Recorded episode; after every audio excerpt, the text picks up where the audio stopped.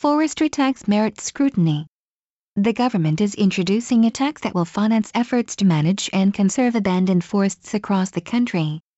Proper management of forests contributes to the fight against climate change since they absorb the heat trapping carbon dioxide. Conservation of forests helps prevent natural disasters since they preserve headwaters and mitigate mudslides. Efforts to promote adequate management of forests, which account for a majority of Japan's national land, make sense. The question is how effective the planned tax scheme will be to achieve that. The fiscal 2018 tax reform outline, adopted by Prime Minister Shinzo Abe's ruling coalition, calls for introduction of the new levy, called the Forest Environment Tax, beginning in fiscal 2024.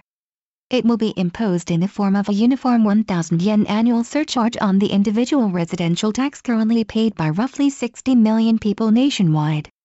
The national government, which will collect and distribute the incoming revenue to prefectures and municipalities, expects the total revenue to reach some 60 billion yen a year. One problem with the plan scheme is that the amount distributed to individual local governments will be small, raising doubts as to how helpful the money will be for each municipality to fund its forestry management efforts.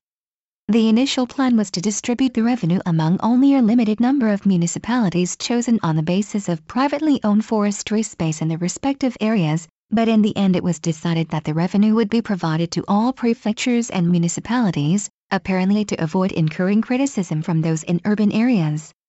As a result, the tax revenue will be divided among more than 1,750 prefectures and municipalities. Under the forest management system being prepared by the Forestry Agency, municipal governments will take charge of managing abandoned forests in their areas whose private owners cannot be identified, recommissioning management of part of such forests to forestry business operators while taking care of the rest themselves. Much of the plantation forests created across the country for wood production in the post-war years are said to be in a state of abandonment today, with cedar and cypress trees ripe for logging left unattended by their small-scale owners. But since the revenue from the new tax given to each municipality will come to just tens of millions of yen a year, how much help the tax will be in funding these efforts by the municipalities is in doubt. Some of the municipalities in urban areas will have little experience and know-how in managing forests, and promoting the use of lumber has been added to the purpose of the tax revenue. The Forestry Agency's new system for forest management will be launched in fiscal 2019. However, the new forest environment tax will be introduced in fiscal 2024, after the current 1,000 yen surcharge on individual residential tax designed to finance reconstruction from the 2011 Great East Japan earthquake and tsunami ends in fiscal 2023, ostensibly to avoid adding to people's tax burden. But another problem with the new tax is that many prefectures already collect local taxes for the similar purpose of funding forest management efforts. For residents in the 37 prefectures, and the city of Yokohama, that have their own taxes, the new national levy will come as a dual burden for a similar agenda. How the uses of revenue from the national and local taxes will be differentiated remains to be seen. Before introducing the new tax, it should be determined whether the funding for forest management programs cannot be secured by cutting back on government spending in other areas. It also needs to be made certain that revenue from the new tax will be spent where it's really needed and not to create yet more government waste.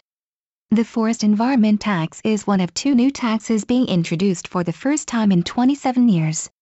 The other is the International Tourist Tax, which will impose 1,000 yen on every traveler departing Japan, both foreign and Japanese, to raise funds for measures to promote the booming inbound tourism industry.